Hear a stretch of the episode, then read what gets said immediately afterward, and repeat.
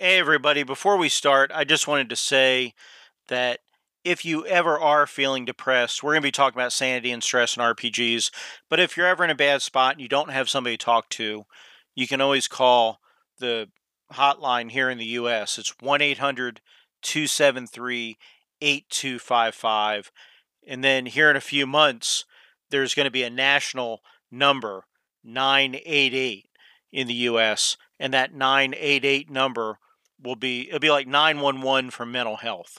So that's something that's really good. It's coming up, but it, that won't go live till I think June or July, July of 2022. That's going to go live in the US. So if it's not July yet, don't dial 9988. Dial 1 800 273 8255. And that number is also on our show notes. Okay, let's get on with the show. And for Does he talk? Does he know how? Does he bottle? Does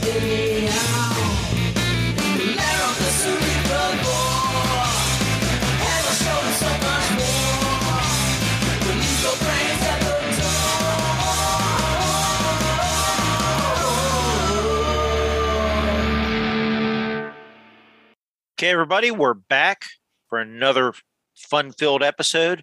Today, we're going to talk about the cheery subjects of insanity and role playing games. So, and, and, this is brought to you by Dos Equis. How do you say that, Karl? Am I saying that right? Dos Equis. Dos Equis. And I will be opening this with my Firestone Walker Brewing Company bottle opener. Wonder where I got that. That's nice. I don't know. Oh, probably in San Antonio. I got no, it from Karl in San Antonio. It was a gift when I visited. Yeah. Yeah. All right. So today we have myself, Jason, and Nerds RPG Variety Cast. You just heard Karl Rodriguez of the GMologist Presents. Also have BJ Boyd of the Arcane Alienist and Arlen Walker of Live from Pellam's Wasteland. How's everybody doing tonight? Doing good. Good to be here again. Yeah, doing great.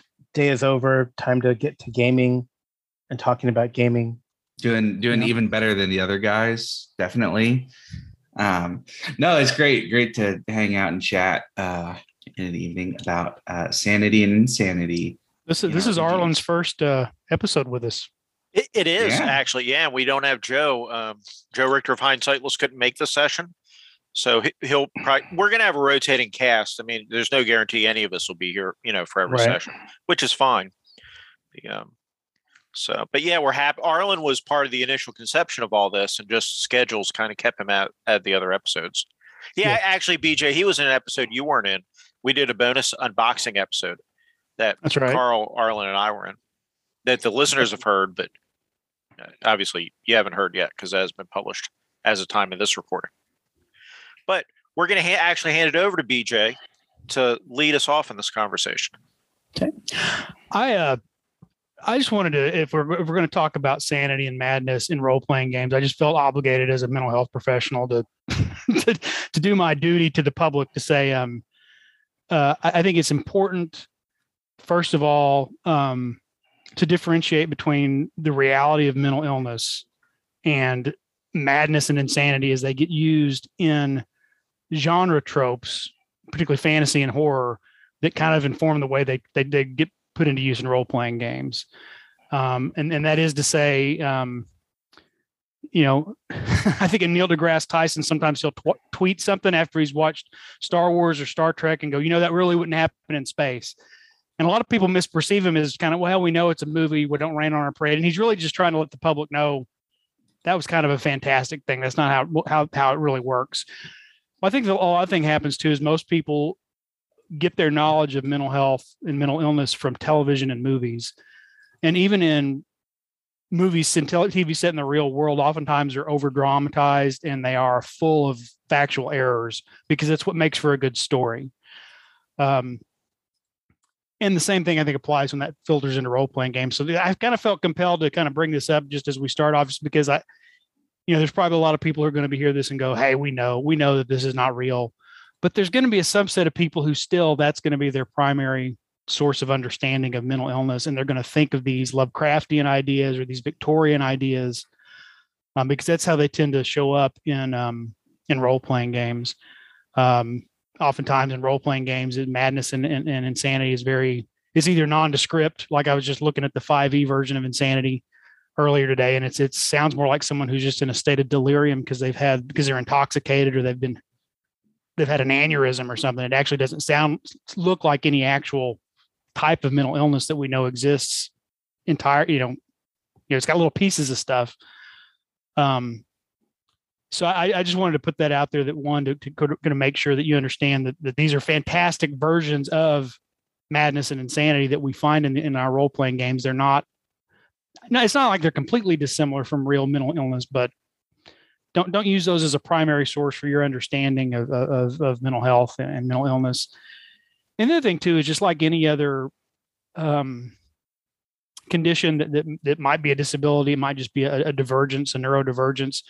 But uh, I, I think there there sometimes people want to fetishize uh, atypical conditions when they make their characters. I want to play a character. I, I want to play a blind monk. You know, but I don't want him to suffer from the actual limitations of blindness. I want him to be daredevil, but I want to play a blind monk. Um, uh, I think I think the number one I've seen with mental health is I want to play a character with multiple personalities, and each personality has a different class. So yeah. I'm a fighter until somebody punches me in the face, and then I shake my head with and suddenly I'm a magic user now.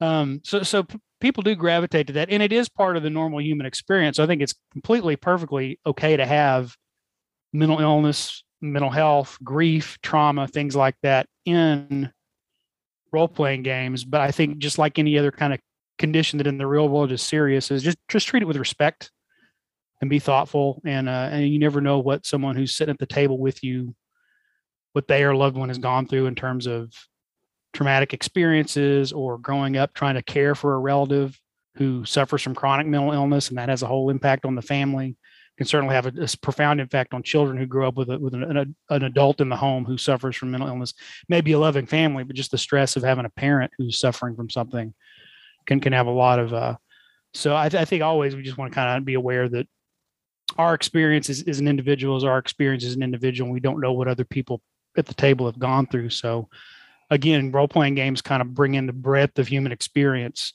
and that's okay but we think we just always need to be mindful of and that may be a place you might want to use lines and veils or have that discussion in session zero but i think a lot of us don't think of that we may think of other things like torture which of course can lead to trauma and I mean, there's some very well defined things I think that people have talked about in the use of safety tools and lines and veils, but I don't know that if just mental illness and insanity and madness in general kind of is always on the table for people. It's not something we may not think about. So those are kind of the things I just wanted to, to, to say to start off is just sort of, when you're going to use it, you know, treat it with respect. And when you use the mechanics that we tend to find in our games, realize those are, those are not very realistic portrayals. They're, they're, they're fantastic and dramatic and they make for great storytelling but they don't really reflect uh, a lot of the reality of, of what it's like to. Well, uh, and, and especially, I will jump in and say, I think there are also a number of kind of things that can appear in games that are not necessarily um, presented as being directly kind of caused by or stemming from various kind of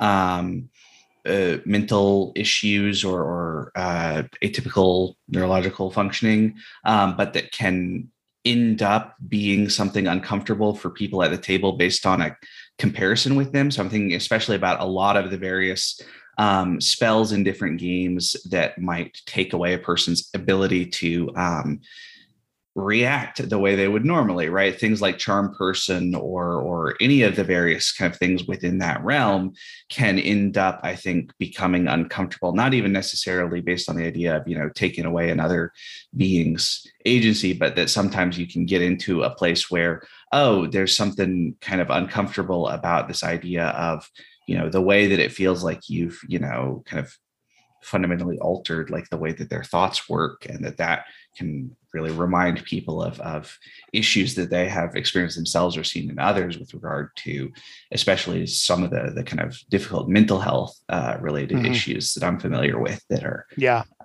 yeah yeah it's, it's it's it's probably kind of triggering for someone who's dealt with real paranoia to to deal with their character getting hit with a spell that causes them to be be controlled by an external yeah source. yeah something like that i'm sure is yeah terribly uncomfortable um so Uh, but that those were the points I wanted to make, just as we're aware of the discussion, and then I think you know we, we can move on to the actual discussion itself. But um, great, and uh, so so kind of the way we want to structure this, folks, just to let you know, we're going to start off with the when you think of sanity in games, typically modern gamers are going to think of Call of Cthulhu. So we're initially Karl's going to take the mic. He's going to talk about the system in Call Cthulhu and Delta Green, and we're going to discuss that a little bit. And we're going to see how it goes. We're we're trying to keep these episodes to around an hour, so we pro- this will probably be a multi-episode discussion. But j- just so you understand that as we go in, but we're going to launch off with the more familiar systems like Call Cthulhu. I think most people, when they think of a sanity system, Call Cthulhu is kind of what they think of, and then we'll get in some of the more exotic things later on, maybe in a, a follow up, even even a follow up podcast. So, Karl, take it away. Yeah. So when we think of Call of Cthulhu, we think of sanity, and so sanity is a an attribute in Call of Cthulhu. And the latest version of, of the game, it is, uh, I guess, and actually in most of the versions of the game, it has been like a D one, uh, a one based on a one to one hundred scale linked to your power attribute. So when you see a see an act of violence or you're in a helpless situation or you see something from the mythos, you're asked by the keeper to make a sanity roll. You want to roll under to succeed. And if you fail, you lose a, a number of sanity points. And I think going actually, it's kind of interesting how it ties into like Arlen's point that he just made.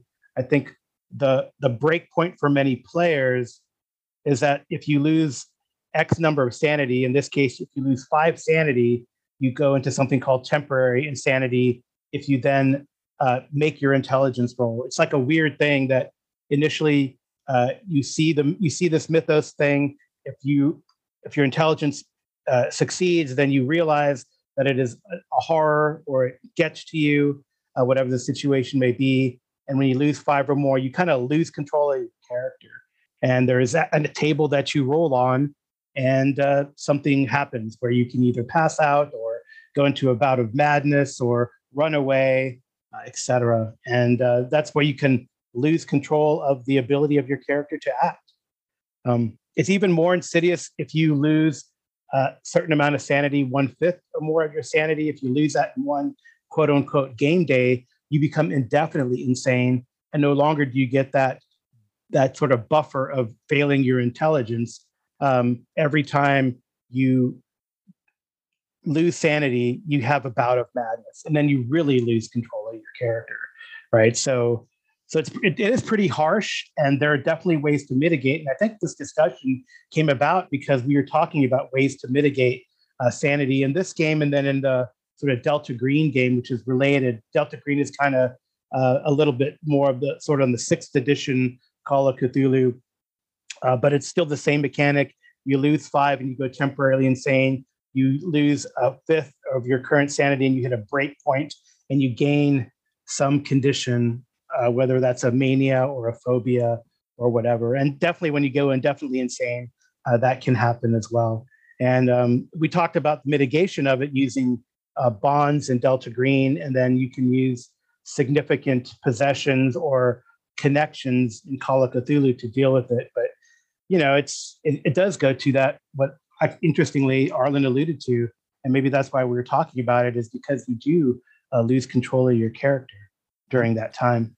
I think I think it's interesting, and maybe a point I wanted to make and forgot to say to start is is the madness is it's kind of particular in the Cthulhu genre is is kind of based on how people understood mental health in Lovecraft's day, which was very archaic and, and outdated, but also mysterious. There's a mystique to it, but also I think embedded in it is a lot of the shame and embarrassment. It's kind of there's some subtext there of, of, of having a, a mental illness because you get locked away in an asylum or your parent your family kind of puts you in the attic and doesn't let you go out in public, controls right, right. It was, and stuff like that. Yeah, it was like uh, sort of what the there's Freud Freudian ideas were still controversial. The young mm-hmm. the Jungmann stuff or Jungian was just coming into play, and and you're right. And then you think of uh, movies based on that time, even as late as One Flew Over the Cuckoo's Nest, where mm-hmm. you know lobotomy was the way to deal with these conditions. So you know, and and and I guess the the idea of sanity in Call of Cthulhu is not really based on sort of a real world trauma. It's like you learn that you are you learn nihilistically that humans are nothing, right? It's an existential crisis. Right, yeah, existential well, crisis.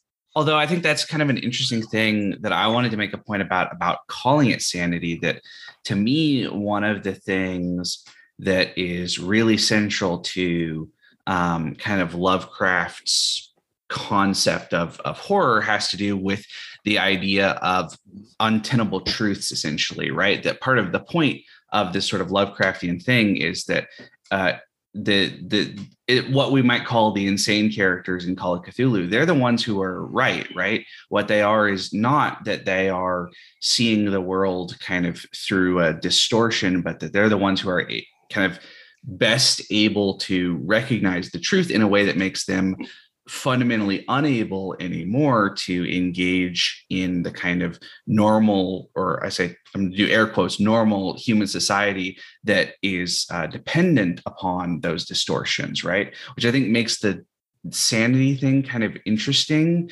because on there's a part of me that kind of dislikes it, especially when you talk about that a lot of different kind of um, you know mental health issues or or things that we might call insanity as an offhand term often it's related to the idea of you know distortions right? Hearing voices that aren't there or having paranoia with no kind of source or things like that but that in this kind of Lovecraftian sense, that's actually sort of the opposite of what's happening. That the the distortions are what you're used to, and the truth is what you arrive at when you run out of sanity. Um, but at the same time, I kind of like the idea that um, it sort of makes sanity very kind of um, relativistic, if that makes sense. That there isn't necessarily like a it, it's sort of allows for an understanding in some ways i would say that you can have that kind of sanity doesn't we- mean what people say it means if that makes sense. That sanity in call of cthulhu if you are aware of this kind of lovecraftian thematic element around hard truths that that whenever somebody talks about sanity you might be like oh what you mean is consensus not sanity right? And that's kind of an interesting thing too it's the idea that the, the, characters in a Lovecraft story aren't insane. It's just everyone assumes they're insane because they've seen something no one else can see that's so incomprehensible yeah. that people are like, "You must be crazy." Yeah, to say exactly. that or say you experienced that. You didn't. That didn't happen to you. You're you're yep. delusional. and then a lot of them wind up resigned to the fact of knowing this really happened, and no one believes me. yep. No one yeah. else says. Well, and that also kind of gets into one of I think the really interesting things about sanity mechanics in Call of Cthulhu is the way that it provides a sort of system whereby characters, um, for lack of a better term, kind of decline as a result of trauma, which is something that I think a lot of RPGs um, really do the opposite of right? You talk about d&d right? You gain experience by going on adventures and killing monsters and getting gold out of the dungeon and all of that sort of stuff and that basically your characters get more capable by going through kind of moments of harrowing violence and intense action and things like that. Whereas in call of cthulhu it's totally the opposite that you know yes your character will get to you know the the brp skill advancement system is cool, but you get so little from it that you're you're definitely a character going through a Call of Cthulhu campaign is less capable by the end of their kind of experience than by the beginning in a lot of ways because even though maybe a couple of their percentiles have gone up a little bit they're you know the the mechanics of this sanity decline system have made it so that they have been kind of fundamentally changed by and are, are sort of less capable of facing the horrific things that they might be called upon to face in the course of the campaign. I think that's really interesting because, to my understanding, at least as someone who is not a mental health professional like BJ, but my understanding is that that's actually kind of much closer to our modern understanding of, of mental health, that, you know, trauma doesn't make people stronger, right? Yeah, suffering, right, isn't something that makes you a stronger person. That um, you know, and that that Call of Cthulhu does a good job of kind of reflecting that in a way that you know some of the other RPGs just don't do anything like that. Yeah, well, it takes toll over time. I mean, people might appear tougher in the moment. You know, they sort of dissociate a little bit. They cut themselves off from their feelings. They get through a harrowing situation. It seems like, oh, it toughened you up. And it's really more of a you know, No, you just kind of white knuckled it to get through the crisis, and then you know if if you don't Yep. let it out at some point, it's going to start eating away at you from the inside. I think Delta Green even does a better job of this too, because they kind of separate out and define better the types of threats to your stability that there are. So they they separate it out into violence, helplessness, and then the unnatural, right? So Mhm. and you do right if, if you're in one of these games in the long term uh, likely you become one of those npcs who's writing on the walls and becomes the the you know the hook for the next group of people who are going to delve into the unnatural the violent and things that make you helpless um, Yeah. i mean definitely a delta green i think probably being a more modern game and a, I would say a more thoughtful game because they even have the consequences well defined about what happens to the people around you also um, that are are affected by your acts of violence and your secrecy into this unknown and conspiracy. So, you know, I, I think they do.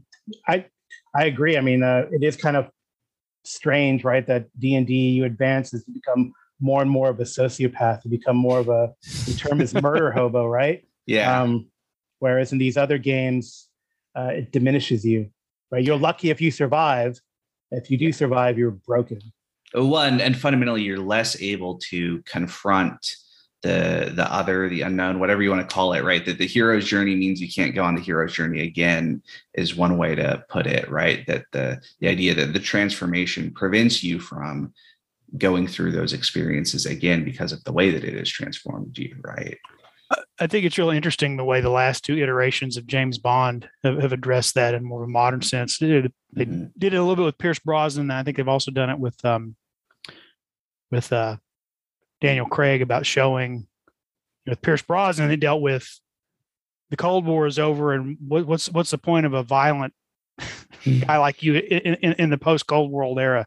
Mhm. And then, then with Bond, they sort of have, gone, and the newest Daniel Craig series, they've kind of gone into well, what does it take to make a person capable of doing these things? And, and what are the, the implications for his ability to relate to other people and have relationships? Well, and and to go off of that, I've talked about at least on a couple of discords. Um, so one of the films that came out recently was The Green Knight, which was uh, widely anticipated as an adaptation of Gawain and the Green Knight. Um, and that I I'm not going to talk as much about that movie in particular, but that one of my comments on seeing it was that I thought that uh, Daniel Craig in Casino Royale is a better Gawain in Gawain in the Green Knight story than Gawain in the Green Knight movie because he goes through a essentially a very similar journey that he starts off thinking oh i'm i'm the badass who has been transformed through acts of violence all that sort of stuff and then he gets to the end and the green knight the the, the poem is very much about this idea that gawain comes back and has been transformed in a way that he is fundamentally unable to explain and let anybody understand right? He comes back with this belt and King Arthur says, Awesome, we're going to create an order of knighthood dedicated to you because you're so cool. And we're going to call it the Order of the Garter. And Gawain's like, Yeah, that's not really, that's not really what this was about. And all the knights are like, Hey man, it's cool. We're going to have a bunch of new knights and they're all going to be like you. And that's going to be great. And Gawain's like, guys, that's really not like that's not what all this was about. And he's, you know, he doesn't have the way to explain what this experience has done for him, which I think is something that actually Casino Royale does really well. That Daniel Craig's James Bond at the end has been fundamentally transformed by his experience is in a way that he kind of thought he was originally and only realized that he wasn't after he had actually been transformed. And that's one thing that actually to to to bring it back to Delta Green, what Karl was saying with the bonds, be, because with the bonds now it's not you, you have to kind of invoke them or the, or the keeper's going to kind of invoke them to some degree, but the bonds can be like your connections to your family or whatever. And you know, in a campaign, you're going to see that deteriorate as these things go on, right, Karl? Yeah, that's the idea. Like in- a convention, you know, they they're used like uh, you know as meta currency to make you stay in the game. But the the idea that the designers, ha- I think, I believe, had is that this is really showing what how trauma affects you and the people around you. You know, where, where whether it's going to be your family, your job, um, even even those that go through the trauma with you, right? So, uh, I, I think it's a neat way to explore um, that aspect of of the game that we Mhm. like to the games we like to play. Well, it's and the- not just the way that the trauma affects everybody around you, but also the way that you're um, fundamentally much more able to deal with um, the unknown or threats or whatever you want to describe the the kind of things that might damage your sanity while you have a community supporting you right? Which is something that you know you talk about like um historical historical violence in in like battles and things right? That part of the point is that like in ancient world battles most of the killing happens after one side has broken their formation and is running right? While you're still while you've got your buddies next to you you're relatively safe. It's when your buddies have abandoned you and you have to fight alone that you're in the most danger. And i think delta green does a great job of doing that in a campaign where you see those you know relationships deteriorating and you're getting kind of gradually more and more cut off from the world and therefore less able to kind of you know have the community backing you up essentially as you face all these things That's an interesting reflection of, of, you know, I started off talking about how we get way off from the reality of stuff, but there is some truth in these these mechanics, and I think that's an interesting one because probably a sense of connection to other people is probably one of the best buffers against actual. Um, I don't know if that, it. It you know it it can prevent mental illness from developing, but for people who have are suffering from mental stress, connections to other people also is a, a key element of sort of recovering and overcoming it. Um, Right. yeah yeah people who, who kind of get off alone and don't interact with the rest of the world and just kind of let it just kind of they just kind of stew in their own bj you can just call me out directly if you want to No, but, No, but just but, do you know, in all seriousness, I think there is a there's a uh, certainly that would reflect my experience with depression related issues. That part of what happens is that you feel very alone and have very little ability to kind of understand that you know your community is looking out for you and wants what's best for you and all that, and that that you know makes it harder to ask for help, makes it harder to see you know the value in doing all the various things that are relevant to taking care of yourself all of that sort of stuff and that it's a it's a vicious cycle right? Because as you stop taking care of yourself and stop reaching out to friends and family and all that sort of stuff and then you just feel worse and it's you know it can be difficult to kind of figure out how to stop that spiraling without kind of reaching a crisis point at which point which you know you don't really want to but in some ways it's you know it can be necessary to have a you know a controlled crisis in order to get better is what i would describe it as sometimes. Right. Uh, and and you know these so this might be a good time to to jump to unknown armies which Yeah, I was gonna unknown armies is around the time of delta green. I'd have to look to research to see about which came out first but it does some of the same things and, and we're not going to do a, a full review of unknown armies here it's a but it's an el uh, darn it can't talk evolution of brp as well to some degree. It's a d percentile system has a lot in common. But what we have in there are you have stress tracks and we have a number of stress tracks. You have violence the unnatural we understand what those are. We have helplessness isolation like we're just talking about and then we have the self which is your identity and your understanding of of yourself right? And in um unknown armies the interesting thing is you have two different um, tracks for each of those things. You have a hardness track which you you increase when you pass checks and you have a failed track when you fail checks. And and so and we'll just go down i'll just i'm just going to read a couple examples here but like for the violence track you, you know so a sample check might be you, you know like a, a level six check might be perform an act torture right? And, and there's 10 levels of that but if you for the failed notches where you fail your your check you know w- one of the results you get might be you, you get alert or uneasy every time you see blood even badly fake blood in a horror flick. Sometimes you had nightmares about the violence you witnessed. Some of the hardened things when you pass your checks your callousness shows in your every word and expression unless you make continuous effort to suppress it. Again the exact tone is up to you. It could be bitter and harsh feverish and venomous or icy cold.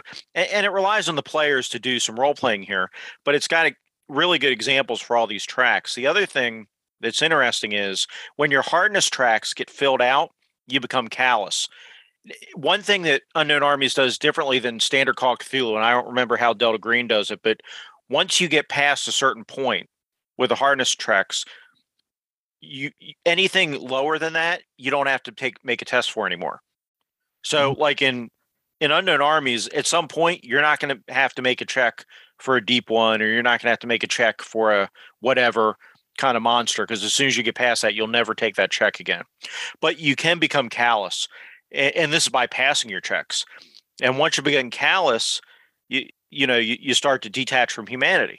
So you start going down the path of becoming a psychopath. So what happens are you can no longer use your passions and passions are something you can evoke in unknown armies to flip the dice so if you're all 71 you can evoke your passions to flip it to a 17 to pass that check. Well, you lose that is you become callous and, and, you become more hardened.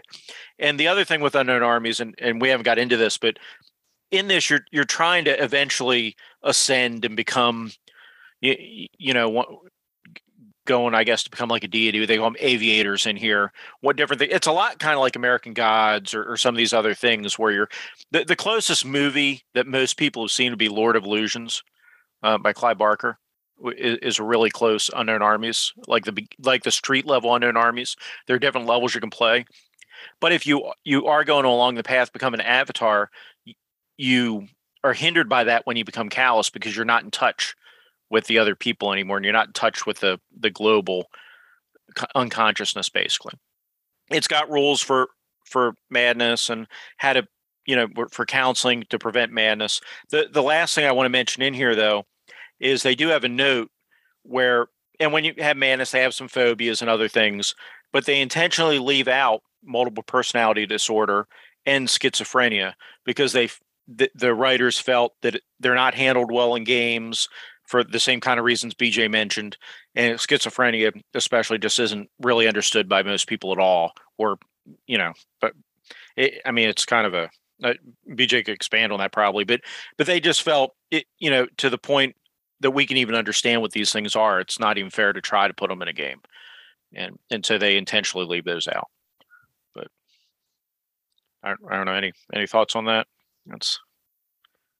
I think it's really interesting. I mean, right? I think I think that those are intentions by the designers to to really show the shortcomings in Call of Cthulhu, for example, of the understanding back in the 1920s and 30s. I mean, I don't know. I haven't looked at if there's any modern. I know there used to be a modern and a previous, like an actual modern separate book in previous Call of Cthulhu's, but I don't. Yeah, there's really Cthulhu now. Yeah, there was Cthulhu now. Yeah, in the but I think that was also 90s. made in the. Yeah, but that I think that was our our understanding of mental health and and this idea has really come mm-hmm.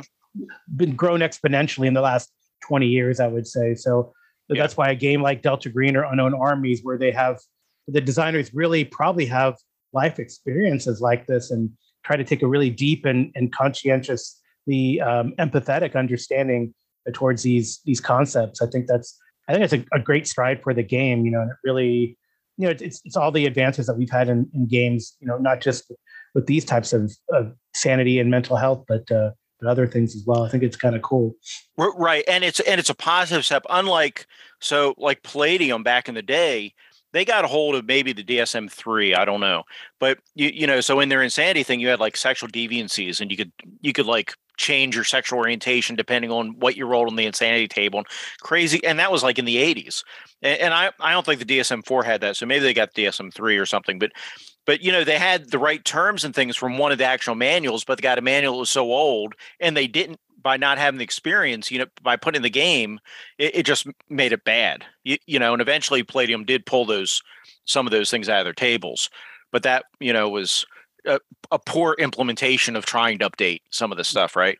Where I think these other games are doing it what better. Go, go ahead, BJ. Sorry. That's interesting. I was going to say you can you can take the current edition of the DSM and you can find a large number of detractors who will argue over mm-hmm. whether some of the things that are in there now should even be in there.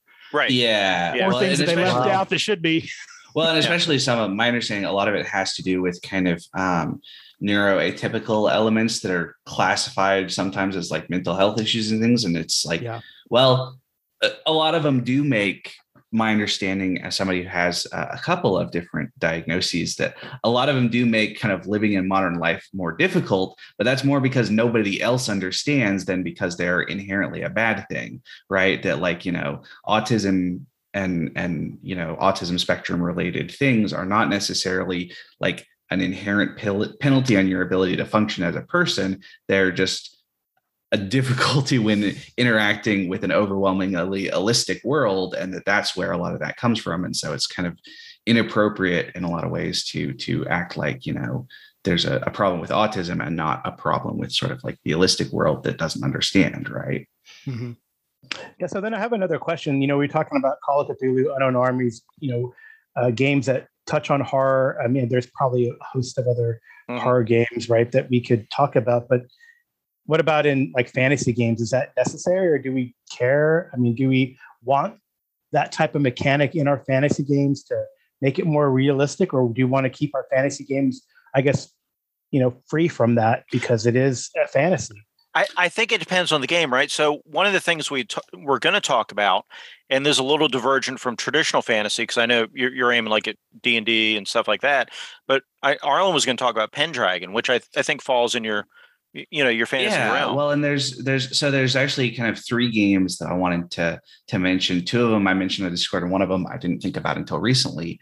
Um, but the first one I'll start with is actually a game called Song of Swords, which is a Riddle of Steel clone um, that came out. I, I, say Riddle of Steel clone. It's its own game, but it's heavily inspired by the Riddle of Steel. You know what I mean. Um, came out uh, in PDF relatively recently. Had a big Kickstarter that um, has had some issues with fulfillment stuff. So. Uh, just to say, do your own research before you necessarily go buy the PDF right away. Um, but one of the things that they include is that one of the characters' um, core attributes is called grit, and grit is basically a representation of how kind of jaded and detached a person is based on their experiences. So great you don't you don't ever roll to like save versus gaining more grit or anything like that. The, the, the game master just says hey you've done something that is you know horribly violent or, or represents your detachment so you're going to go up to a higher level of grit. But grit actually has a mechanical purpose which is that it allows you to ignore the pain penalties related to getting wounded in combat which is kind of a really odd thing because there's also it's it's a little underdeveloped, I think, in the core book. So I hope they expand on it in a later book.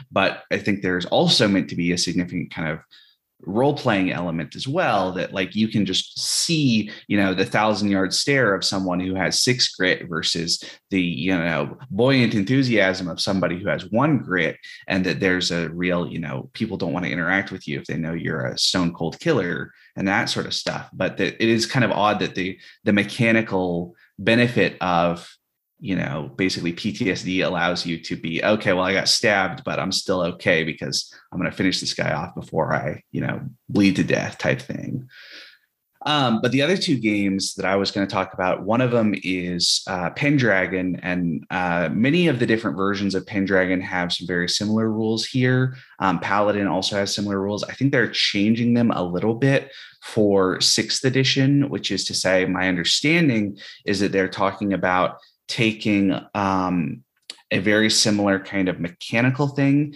and changing some of the timing of it in particular. Um, so in Pendragon, one of the things that is very relevant is the passions. So characters have passions, which are basically things that they care about, and not just that they care about, but that they're like, you know, things you're ready to die for, basically, is your passions. And they're on a rating, and it's a numerical rating, much like your skills or your traits. And so you roll a d20 against your passion rating to call upon it in a situation where it's relevant. And if you succeed, succeed, you get a pretty significant bonus to whatever you're trying to do. Sometimes for one action, sometimes for a whole scene. It, it's got some leeway depending on the particular version of Pendragon and kind of the game master's expectations. Um, but the idea being that this is, you know, to represent somebody kind of digging down deep and and you know put in a little extra oomph into something that they really care about um, and is really designed in particular to fit the um, inspirational literature, right? That these knights who have these kind of grand passions and larger than life personalities will be able to accomplish these kind of remarkable feats on the basis of doing something, you know, for something that they care about, right? So you can have passions of like love for a a um, a lover or a spouse. You can have passions of things like honor, passions of things like loyalty to like a particular lord. Sometimes you can even have passions of like ideals or kind of religious beliefs, things like that.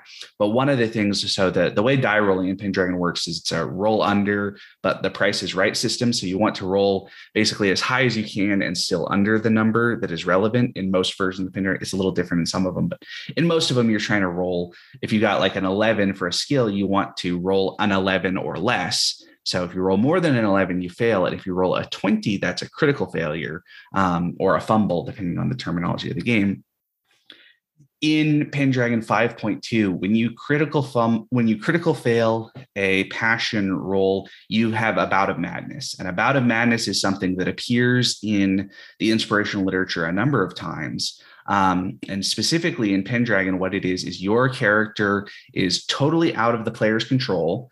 The game master gets to decide what they do, and the character is almost certainly going to either go into an absolute fit of rage and attack everything around them, or they're going to run off in whatever direction is most convenient and be sort of totally divorced from civilization for a while, and maybe sometimes a combination of both. Um, which is a thing that definitely happens in the the Arthurian romances, right? The characters, you know, I think it's um Yvain, Knight of the Lion, where about the whole second half of the story involves Yvain kind of out in the woods after this bout of madness, just kind of trying to figure out what all's going on and what what he has done while he was not in control of himself, essentially. Um, in the current version of the game, it can last for a long time. Like you can talk about losing a character for months or even years um, based on having about a madness, which is, you know, that that 20 is 5% of all rolls on the d20 so that's a pretty serious um in game i think it does a great job of creating this sense of you know the the inherent drama of a passion role right? That every passion role is going to create a lot of drama because it's you know you might have a bout of madness you might get a huge boost to your skills who knows what's going to happen but it's going to be wild. Um, but at the same time you can see how you know if you were early on in an adventure and then rolled a 20 on your passion and you know the game master says okay hand over your character sheet. You need to play your younger brother for the next you know three months of game time while your main character goes off wandering through the woods. You can see how that would get a little annoying to certain players. So i think that for sixth edition they're talking about um, reduce significantly reducing the amount of time that you spend in this kind of Madden state, for lack of a better term, down to like roll a d6 number of yeah. days sort of thing, so that you know potentially your buddies could ride after you and and keep up with you and and bring you back to civilization, as opposed to being out in the woods for months and months. Um, but it is really, I think it's a really interesting, and part of what's interesting is that it represents a really particular understanding of kind of mental health issues from a historical period that we don't have a lot of right? You talk about the way that Call of Cthulhu represents kind of Lovecraft and, and the 1920s version of mental health. Well, this is also sort of a, obviously, it's not Lovecraft and the 1920s, but it's also sort of a sense of what mental health meant to a, a particular culture in a particular period, right? The kind of 12th to 15th century Western European audience that would have been familiar with and recognized this concept. And so I think that's really interesting. Yeah, I think um, I was about to say the same thing. Cthulhu and, and Pendragon both represent a certain genre bound in a certain time. And, and I think that's probably what when you ask the question, do we want to include this in a fantasy game? I think it probably depends on which what fantasy genre you want to emulate. If you want to emulate a Conan kind of sword and sorcery, probably not because because your characters are supposed to be you know, well, or probably super- at least very different, right? That you yeah. would you would have it be you might have kind of like things like bouts of madness mm-hmm. or lack of control or something, but they wouldn't have any like lasting effects, probably, right? Yeah. That yeah. Conan Conan doesn't ever seem like even in the the comics, like he doesn't even have like scars all over his body. And you're like, what the hell? How can how can yeah. this dude who always gets into sword fights be dressed in a loincloth and not have like a single scar on his chest? Um, but yep. the same sort of thing that I think in the story is Robert E. Howard is not super interested in the idea of Conan having kind of like debilitating, lasting effects from these nasty. Or an interesting mechanic. It's interesting for, for Conan would be you, you, the worse it is, the more you got to spend some time carousing so that you don't build up that gold. So you have to go out and continue to be a yeah. That would be definitely a way that you could handle well, something like that. Right, Although and that goes back to the whole. Like, oh, go Hyperborea, so, well, Hyperborea does have like a madness table, right? So yeah. I, I don't know. Yeah, I, I, guess it just depends. And and actually, there. I mean, uh, while Conan seemed to be the ideal overcome everything for Robert Howard, he definitely has some stories where there are some of his people, some of his his heroes are extremely flawed and you know have severe issues, you know, mentally, physically, um, that they have to overcome. So it wasn't like he was, you know. No, I think that's I think that's totally true. That there are definitely Howardian heroes who have more significant kind of penalties than Conan does on the basis of yeah. physical or, or mental issues, and who take some kind of more long term effects from some of their yeah. things, right? That some of them I think of, especially like um, Mak and Kull, seem to me to have some pretty significant kind of ramifications from some of their adventures in terms of their like you know not so much their physical health but their kind of mental health is is sort of on the line a couple times well, he describes Conan as having mighty mirth and mighty melancholies. right, right. Yeah, I was going to say almost that. Get yeah, the sense he might be a little manic depressive. Right? Well, he probably he probably does have. I, I think it's fair say that Howard had some of that and put a lot of that in Conan. Sure. Um, but that at the same time, he doesn't have any of the kind of like long-term trauma related issues, right? right? That Conan yeah. Conan doesn't seem to have any issue with getting you know out of these dangerous situations by basically the skin of his teeth and sometimes doing some pretty horrific things that we know that in the real world right conan by about age 30 should have you know crippling ptsd that makes it almost impossible for him to function in aquilonia right so probably yeah. probably arthritis and and arthritis and all sorts of and he should have all sorts of scars when he yeah. is down to his loincloth because he's gotten cut up all the time and all that sort of you know what I mean. Mm-hmm. Yeah. So I, I think it depends on the, the genre you want to emulate. Mm-hmm. And I think a lot of yeah, heroic, heroic yeah. fiction, you know, a lot of our default, particularly like D and D any anymore. I mean, old D and D is more sword and sorcery, but modern D and D is more heroic fantasy, and it's meant to sort of be well, and it like into... your action adventure heroes, they they get they get beat up, but they bounce back, and there's no long term. Yeah, they just go to yeah. the tavern, have a few drinks, maybe get drunk, and then they're ready to go the next day. Yeah, you're right. Well, that's it. Gets maybe into a, a, co- a complicated issue, especially when you talk about some of the nature of like D&D worlds, right? Where like there's a lot of healing magic around. How does that interact? It seems pretty obvious how that interacts with physical issues, but how does that interact with mental issues, right? Can you like cast a cure minor PTSD on somebody who's having trouble getting over their stuff? And isn't that also sort of like, I'm, I'm sorry, Jason, but I'm going to say, isn't that sort of fucked up? Right. That you could just like cast a spell and be like, hey, your brain's yeah. better. Right. I, I would say almost for an adventurer, I get run through by a spear but I know that the cleric's going to patch me up in about 15 seconds. Yeah. That is inherently not as traumatic as it would be for mm-hmm. one of mm-hmm. us in the real world going, I'm going to die. Well, but I mean, also just like for peasants, right? The, you know, yeah. the peasants get their town raided by a whole bunch of orcs and goblins and they put all their life savings into hiring some adventurers. But like do do none of them like realize that they live in an inherently very dangerous world and that they should you know maybe spend a couple days training with spears to make sure this doesn't happen again type thing. There's a lot of that that i see in various forms of, of d&d um, but i will say that i think there is another really good example to pull from if you want to do things like this, which is um, Tolkien's works and The One Ring as a game that is inspired by Tolkien's works. I think I think that Tolkien has a, a really wonderfully accurate um, accurate might not be the right word perhaps empathetic is a better word, wonderfully empathetic understanding of various mental health related issues, especially trauma related issues. And I suspect that has something to do with his um, experiences in life, right? Even mm. in the beginning, uh, in the opening, his foreword to the Lord of the Rings, he talks about how, you know, by the time he was 18, basically all of his friends had been killed in the First World War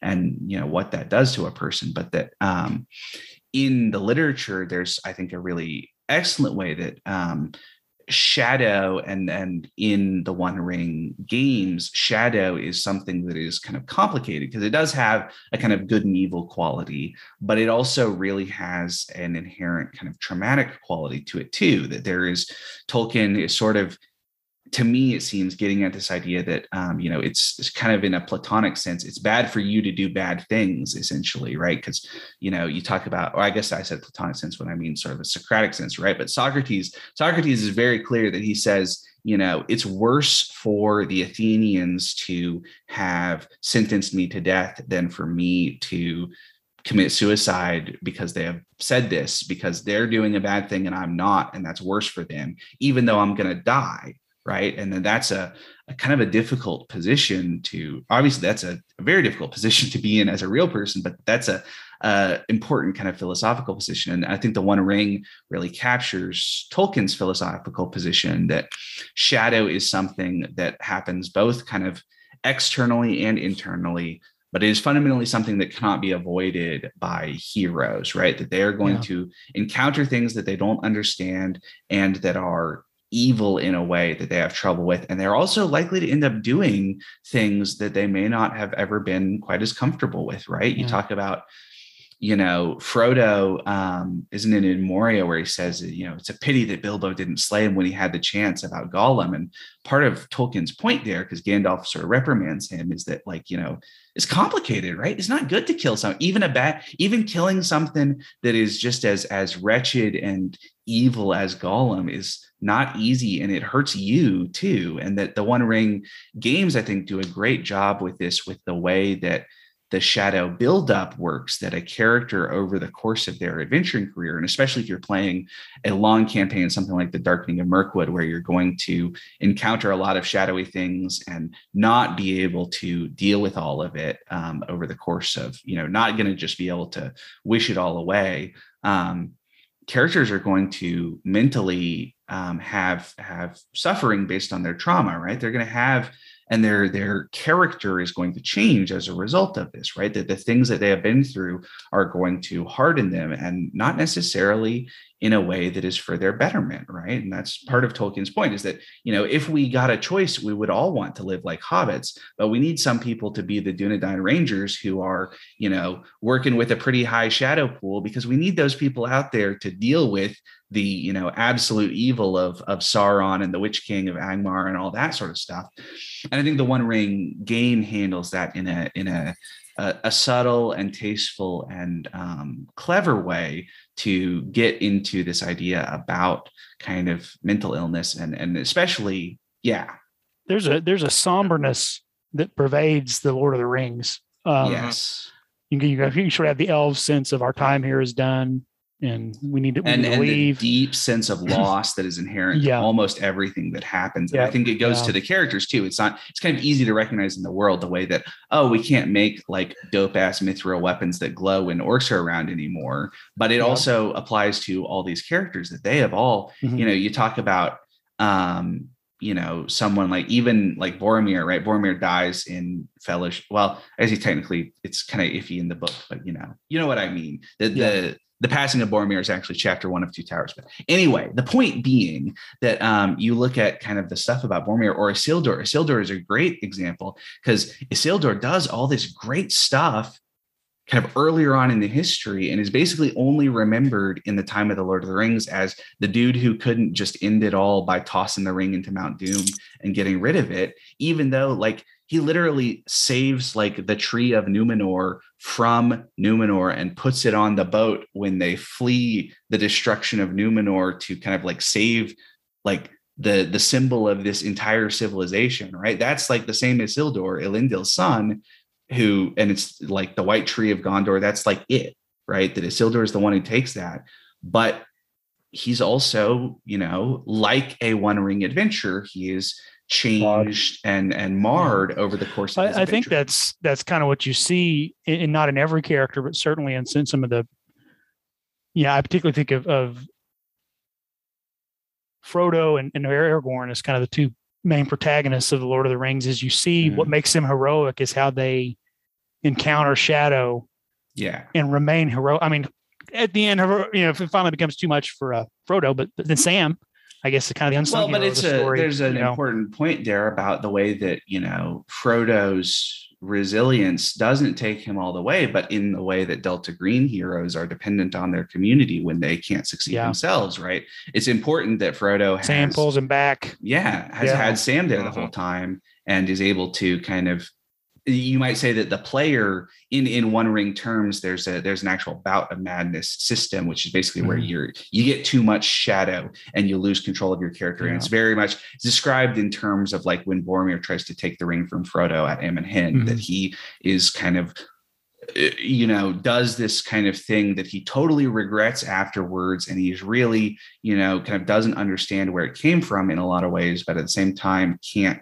right? He's been marred by this experience, right? And he arguably ends up kind of going to a, a kind of last stand, you know, death moment because of his suffering at this moment. But that mm-hmm. in the same way, you could put Frodo's um, experience in the same terms that he has a sort of bout of madness with the ring at the cracks of doom and then sam is there to kind of save the day and step in and and get the job done in some ways. Right so i also um, think it's interesting that with the you know like gandalf doesn't want anybody messing with the palantir.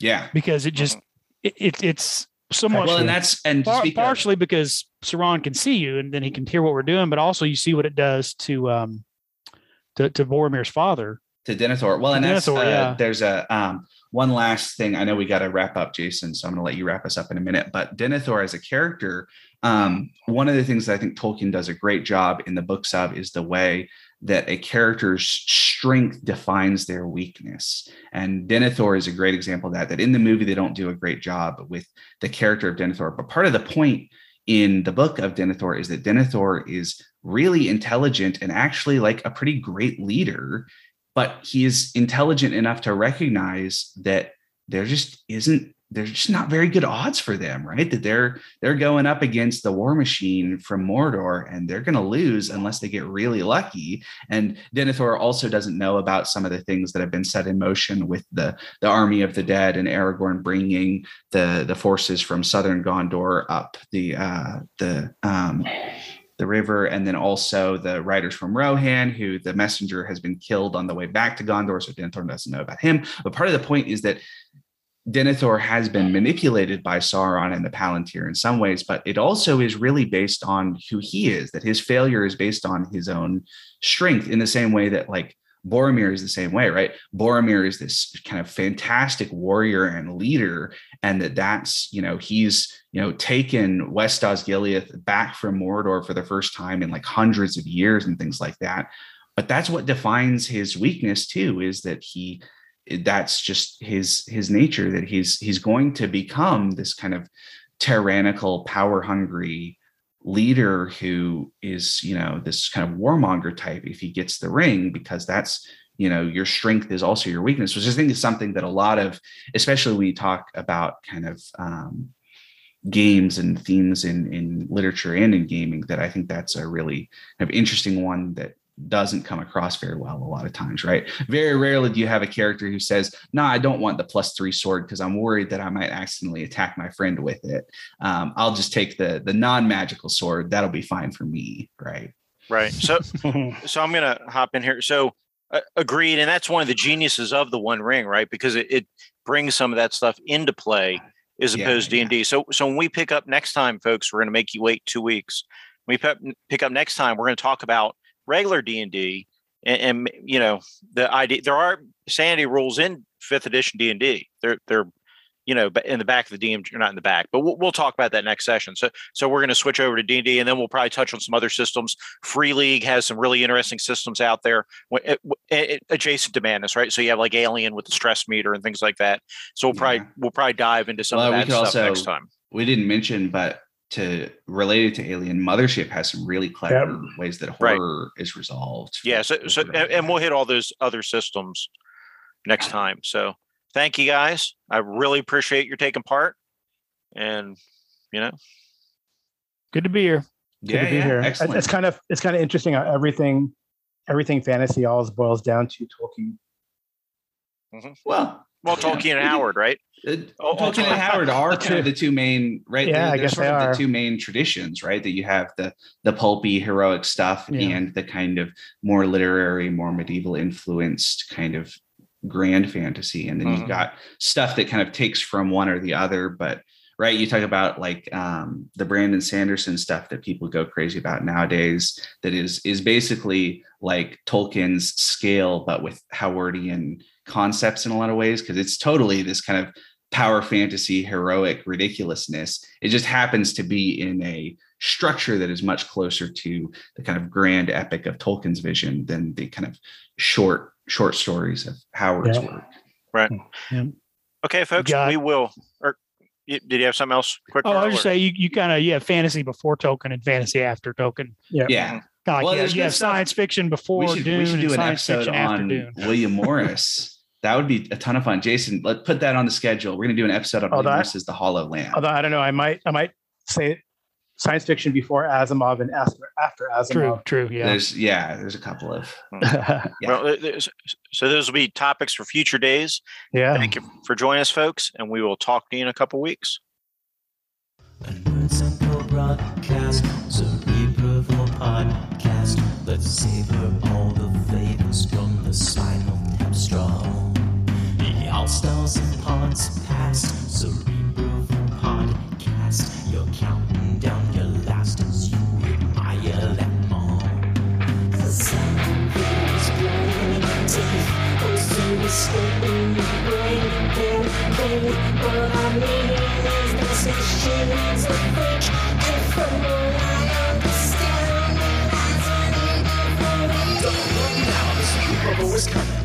that's left crying and the running. You can you can pile, you can in any order. Just another ring of real tossers running for the border.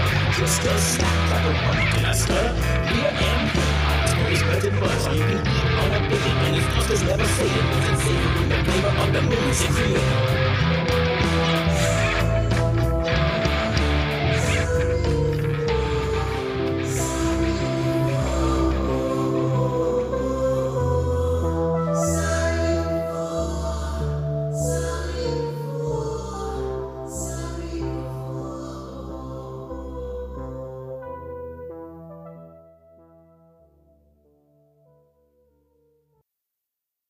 Yeah. I gotta. I, I gotta. I gotta go pee. Yeah, yeah. Well, I'm gonna go but back. I'll, I'll open fantasy ground so people can jump on. It looks like